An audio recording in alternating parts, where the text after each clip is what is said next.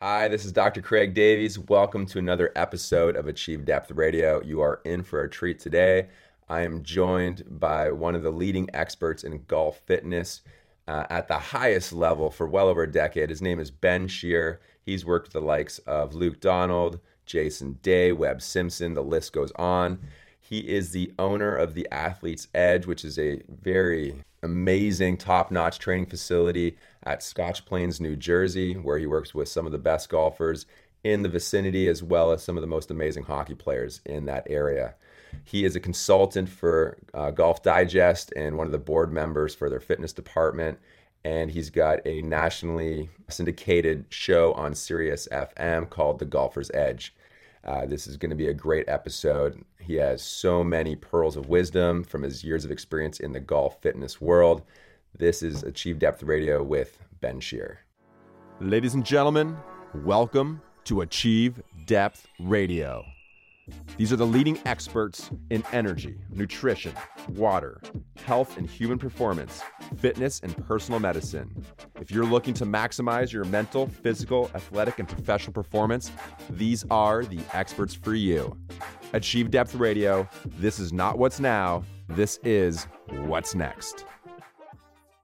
Hi there, this is Dr. Craig Davies with Achieve Depth Radio, and I'm joined today at a special edition um, he live here from the World Golf Fitness Summit uh, with a good friend of mine and a long-standing member of the performance community in the golf world, but also you know, now in the hockey world.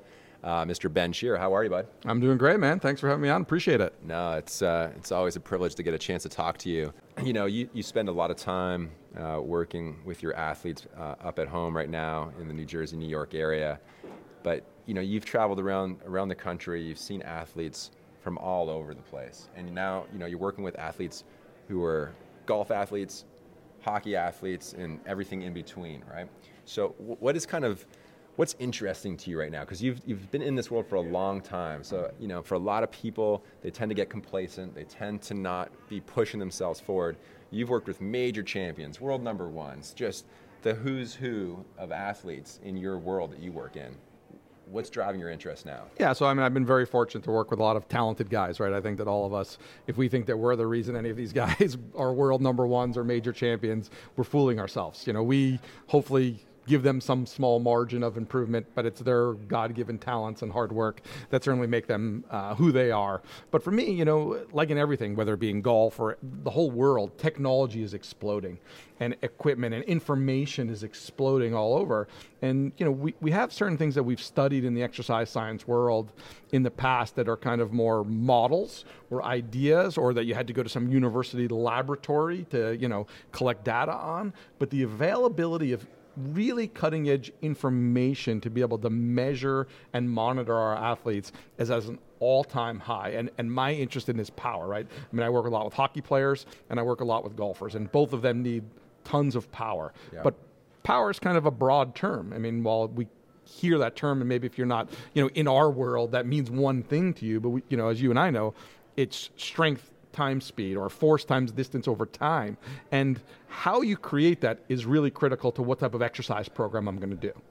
Yeah, and you know that's a great point because you know there's a lot of people who work in our field as well as you know symbiotic fields who would perceive the Olympic lifts as the only thing to do for power. I hear that all the time. You can't be powerful unless you're doing an Olympic lift, which we know isn't isn't true. Yeah, look, I mean, I, I love I love the Olympic lifts. They're a great thing, but let's also remember that's a sport. Yeah. It is very technical to be really a great Olympic weightlifter. People win medals yeah. for doing it. I mean, people spend time not just on practicing how much they can lift, just the skill of doing it. So while I love it, actually for me from a science perspective with the olympic lifts i've actually gone away from doing traditional cleans and snatches and i've moved more to doing high pulls yeah. because it takes away a lot of the technical aspect but still allows me to work on that explosive triple extension that ankle knee hip extension that we're really is the purpose of, yes. of doing those olympic lifts yeah no that's that's a, a, an absolutely fantastic point that is seriously misappreciated by uh, sort of lay people or people who are just training as well as professionals in our field is the amount of skill that is required to do an Olympic lift effectively, how long it takes to learn how to do that skill. And I see some world class athletes and guys that you and I know who are doing it with their athletes. And I watch that, I go, you're not developing any power. No. And that's something that kind of looks like a clean or looks like whatever. Yeah. I'm like, but that is not actually not doing what you think it's doing. No. And you know, you know, in our world, well, definitely my world right now, uh, I like the world you live in where you get to train people away from competition, uh, which I, I wish I had more time to do that. And I'm trying to get sort of back to that spot. But unless someone's putting in the time in their off season to learn how to do a skill set like an Olympic lift, it makes absolutely no sense to just randomly sprinkle it in throughout the throughout the year. Um, and you know, I've talked to you just off air before we got on the show, and you were certain to break down different types of training. You know, whether it's band training or heavy lifting, and how that impacts different parts of power generation. Yeah, Can you for, explain that a little bit? Yeah, for sure. So, you know, we, we hear the term power, like I said, and everybody wants to be powerful. That's kind of this kind of holy grail, shall we say, in every sport, right? I mean, I want to be a power hitter in baseball. I want to, you know, whether I'm a running back or a football lineman, a power forward, you know, yeah. like it's somehow this mysterious place. So when we understand what it is and what the components of it are, like we said, there's strength, there's the force component or the, you know, how much weight you can lift for a simple way of thinking about it. And then there's but how fast you can apply the, the velocity component to what we're doing. And we have to understand that if we can properly evaluate an athlete, we can start figuring out, well, is it that first initiation that's what we call starting strength? And then lifting something that's super heavy and trying to move it quickly that's great for starting strength. But like let's use like something like a deadlift maybe as an example. Yeah. you know coming off the floor it's really heavy and it's really hard. But once i basically get it moving the light the load gets light as I get to more mechanical advantage positions throughout the lift. The load gets light, and so basically the real work is being done in that starting part. But where if I use like a band or something like that, actually as I get further through the range of motion, the band is actually giving me more tension back right. and it's getting stronger. So if I'm looking at the rate of force or how fast I apply the force, a band might be a better tool. If I'm looking to try to get that starting strength, then maybe that heavy loading movement might be the better way to go. Uh, you know, I, one of the things that's frustrating uh, in this field is how difficult it is to to create like laws of averages. You know, like if you look at guys out on tour and you take the average of 40 players and you kind of graph that, you'll get an idea of what the average player does. But almost no player fits into that um, specific graph, right? They're all outliers to it. So what I'm asking may not be possible, but so you're looking at you know some of your uh, hockey athletes, sure, and we're looking at a sport where they have shifts of you know 20 to 40 seconds. A lot of times, as you get into higher levels, uh, lots of start stops. What are the parameters that you're looking at when you're when you're trying to determine what type of program to build for that athlete uh, for that type of sport? And then how do you measure some of those variables? Yeah so obviously like you said stopping and starting is such a critical part to hockey. And you know that quickness, change of direction, whatever you want to call it, agility, some somebody might want to call it, and which is different in hockey because you got to really dig that edge. I know you were a hockey player growing up, but getting that edge when you're moving fast to get that edge in there and actually stop yourself and get going the other way is hard. So I always say, he who stops first starts first. Right. Right. Yep. so we really start our training programs. We get into trying to do some eccentric loading. So eccentric loading is kind of the lowering of the weight if people want to think about like the going up of a weight is what we call the concentric phase, the going down or the absorption of the force is what we call the eccentric. And I love using a thing, we use a thing called the K box, which is a flywheel type system that actually the more force you give it, the more it gives you back. So typically, when we do eccentric training, we have to do it slow because we lo- we take a big super maximal load right. and we lower it down super slow. And while that might be great for developing those the muscular side of it, the problem we have is that the neurologic side in hockey, when it has to happen on time, it's got to be like boom, I got to stop, I got to stop right now, yep. and I have a short time. So in the past, we really haven't had a lot of ways to train this other than doing kind of like speed and agility. Dr- drills on the ground. Like plyo types work. Yeah, so now all of a sudden you have a way to actually load this thing up and do it in real time with high velocity. So I use that. And that specific machine that called the K box, which is just a flywheel, there's many companies that do it, but I particularly use one. It has a thing called the power meter. And it can actually show me how much concentric force I'm putting out. It can show me how much eccentric force I'm getting. And then what's my my ratio. The idea is that I want to be able to absorb more than I could put out. So what we call a positive eccentric utilization ratio. Can I absorb more than I can put out? Because if I put out more than I can absorb, that's where you guys have to come back in because I'm not going to get hurt. Right. And yeah. injuries occur. That's amazing. So you're, you're finally, we're at a point uh, where a facility can get equipment that measures the person's ability to absorb absorb load and create load while lengthening tissues and preparing themselves for the next push off or blast in off. real time. Yeah. Which is so cool. you That know. is. That is. So what what have you found, you know, how long have you been using that for now? So I've been using that for about four years, and I use some other technologies. I use a thing called uh, Motion 1080 as a company, which basically is looks like a cable system. They have a bunch of different pieces. The piece I have is called the Quantum. It looks like a cable column, uh, but it doesn't have any weights. It doesn't have a pin. It's run by robotics, and it's basically run. I run it with uh, what do you call it? Uh, tablet type of Yeah. machine, and I can literally program my eccentric load, my concentric load, my eccentric velocity, my concentric velocity. I can specifically pick exactly what my loading patterns are. And I can also use it isotonically, isokinetically. I can use different types of force as well to decide what I want to do. And then what we've really been doing and learning a lot from is combining that kind of K-box technology with this. So for every single repetition I do, it gives me the force of that relative to time and space and position. It gives me the velocity of that movement. It gives me the total power output of that movement. It gives me everything. So I can look at my power and say, okay, well, look, how much force did I put out while I did that? How much velocity did I? And then I can start putting you under different loading parameters and see under what load does force drop or does velocity, sorry, drop down, or vice versa. Where does where do I at what loading do I get big power jumps and stuff like that? And that really starts allowing me to dial in what I should be doing with my exercise prescription from a training perspective in the gym. Like, do I just grab a med ball that weighs six pounds and throw it and say, well, that's good? Maybe. Yeah. Maybe that's the worst idea ever. Yeah. So what's really interesting, you know, when you talk about the ability in real time to measure uh, the power output in that in that manner, provides another question: is when do you decide for that individual as you start to see the power numbers change in a given set, for example? Yeah. Where you're like, that is a point where I don't want you to necessarily keep training because the numbers have changed dramatically. So instead of doing more reps, we might do more sets of less reps. Or how do you? So we use a 10% drop off. Okay. I don't want to see power drop below 10%. So I don't go in saying, hey, if I'm doing a power movement, I don't say we're going to do three sets of five or whatever the numbers are, right? Yeah. I'm going to go, okay, we're at this load. We're hopefully we did a good job in our prescription of the load. And I say, give me a maximal effort. And boom, you give me your effort, and it comes up whatever amount of watts that you put out, or Let's just say looking at force- 100, keep it yeah, whatever. Yeah, it's 100, and I then I say you go again, you go again until that drops below 90. We're going to keep going. Okay. Because we're building, we're still building power as long as you can keep doing it. We might at the end, if you do 15, we might turn around and go, wow, we probably should have more load. That probably Right. wasn't enough, or whatever the case may be. We can do our cutoffs based on, depending on the athlete and what our goals are. I might cut it off based on total power.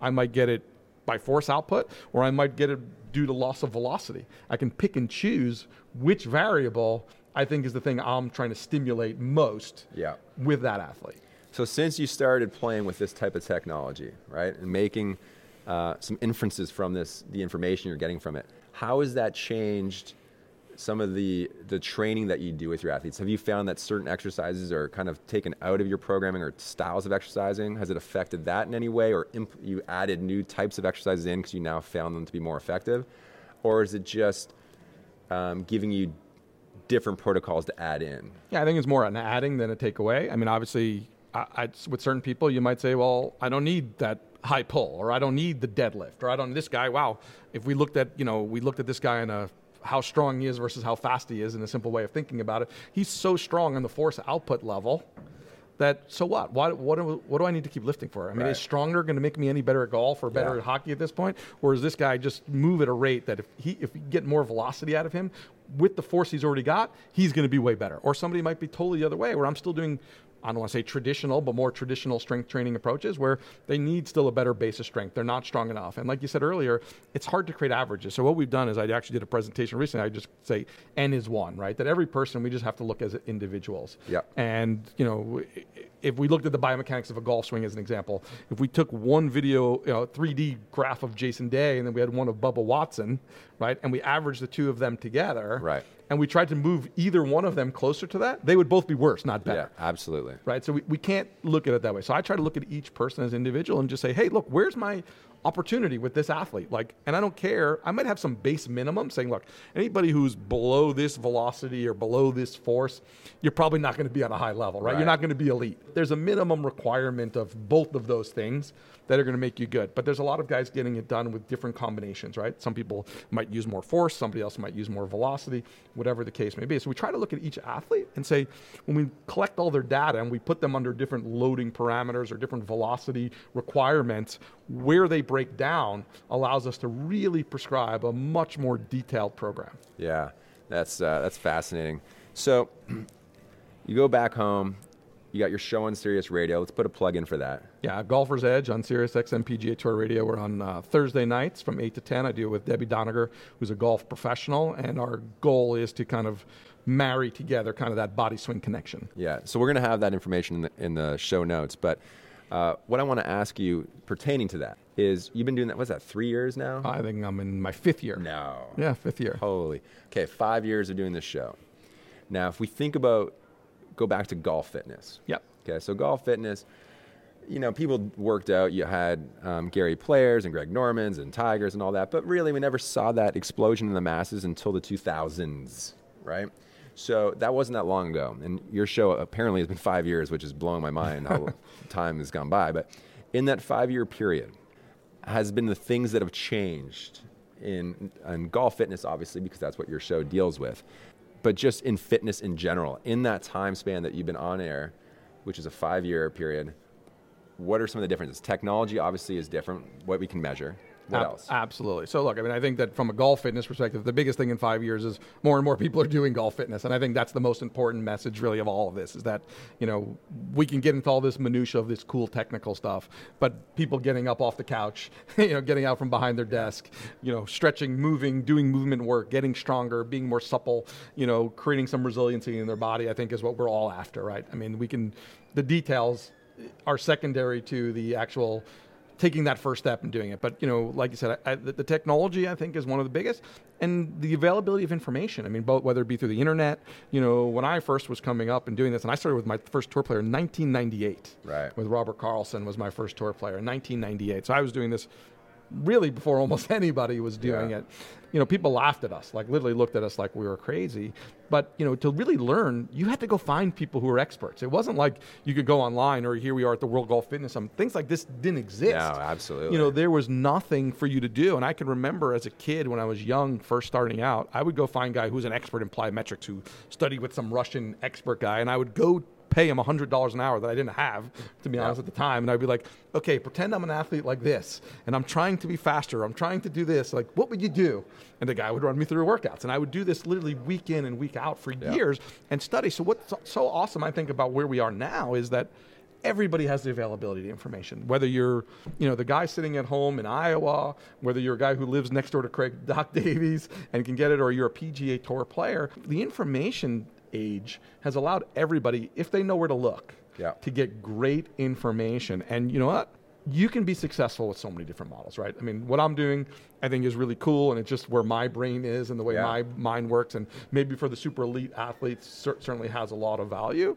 But I think for the typical person, getting up, you know, doing some yoga, stretching out, building strength, we don't have to worry about what's new. I think what we really have to focus on is like, you know, yoga's been around for thousands of years. There's a reason that is. Yeah, absolutely. It works, right? I mean, and I, I say on my radio show all the time is that most men who are golfers, the average male, should be in a yoga class, stretching class, doing FRC, whatever they're, they're doing. And most women should be in the weight room. Right, yeah. Right. I mean, I think we have it opposite. Men like to go to the weight room because we're good at it. Yes. And women like yoga because they're good at it. The reality is we should be reversed. Yeah, well, it's just like, you know, ball strikers practice ball striking because they're good at it. And good putters generally spend more time putting, right? They just like doing it. And that's the same thing, as you said, in the gym. And that's, that's a great piece of advice because one of the things that males lose the most as, as we get older is our mobility, right? And they all want to hit it far, so they think they're going to lift more weights and getting tighter is going to help them hit it further. Where if they actually could get a bigger turn and have more time to create speed, they would all hit it further for sure. Yeah, absolutely. Well, like the golf swing is really about geometry and physics. And if you can't move into positions to use geometry, then you have no chance, doesn't matter how strong you are. No. You And? I think most the average man, I mean, assuming he's playing from, you know, the members' tees, he's not playing from the tips. Yeah. The average man is strong enough to shoot par. Yeah. I don't think he needs to be any stronger than he currently is. He needs to move better. He needs to have more flexibility. He needs to be able to get in better positions, improve that geometry. Yeah. Then he can be good. We have both seen guys on the PGA Tour who smash the ball who can barely do a push up. Yeah. If we're honest, right? But they move into unbelievable angles and joint positions. Um, but then we've also got people who don't move quite as well, but still decent and use that extra strength to be able to muscle it out there. Okay, so if I'm going to come to your facility, is it still Athlete's Edge? Athletic edge, yeah. Athletic Edge. Where am I? Uh, where are you? Well, we're in Florida now, Yeah. but if you come to Athletic Edge, you're going to be in Scotch Plains, New Jersey. Yeah. So uh, I'm going to have your the ability to contact you uh, in the notes. What you know, we talked about. You're working with very elite athletes. And we- we work with everybody. I have Yes. everyone from businessmen to I run a huge six months of the year. We run a gigantic junior golf fitness academy. That's exactly we're- where I we- wanted to go. Yeah, we have junior kids coming in who are, you know, everything from 12 years old up to college age. You know, it's incredible that we're able. I mean, we pump out D1 college golfers. It's incredible that in New Jersey, where you can't hit a golf ball for basically six months a year, the amount of D1 kids we pump out. And I think one of the real reasons is that, you know, kids who tend to live in Florida and places like they hit so many balls. Too many and- balls. And they feel like they're not like working, doing the right stuff if they're not out practicing, where we actually are forced part of the year to take a break from hitting balls, go inside, get stronger, get faster, get more resilient, get more powerful, all of that cool stuff. And we actually have it be the priority for a big chunk of the year. And it's been incredible to see the results with the kids. Yeah, it's amazing. So, what would be if I was a junior golfer or, or just a junior athlete, and we're all athletes, just a matter of how much we're exhibiting our natural potential, right? Through how much work we put into it. But if I'm a, a, a young athlete coming into your center, what are some of the things, you know, besides becoming better athletes, what are some of the things you guys would focus on so that I become just a better person as far as a more complete person?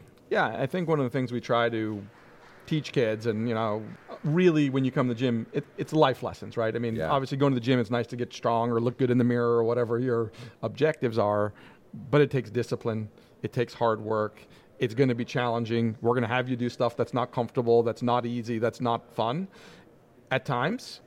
But to get you to push through those moments, and we're not going to get you, we're never going to ask you to do something you can't do Yeah. you might not think you could do it in the moment, but we know you can. Yeah. Eh, But to get you through those moments and be able to look back at yourself and say, wow, I can do a lot more than I thought I was capable of. I am stronger than I thought I was. I mean, it's incredible how many people are stronger than they think they are. Yeah, if no, you actually yeah. push them, right? So our, our goal is to teach them about encouraging the other kids in the groups, working as a team. You know, because I think one of the problems most golfers have is they come in and it's such an individual sport.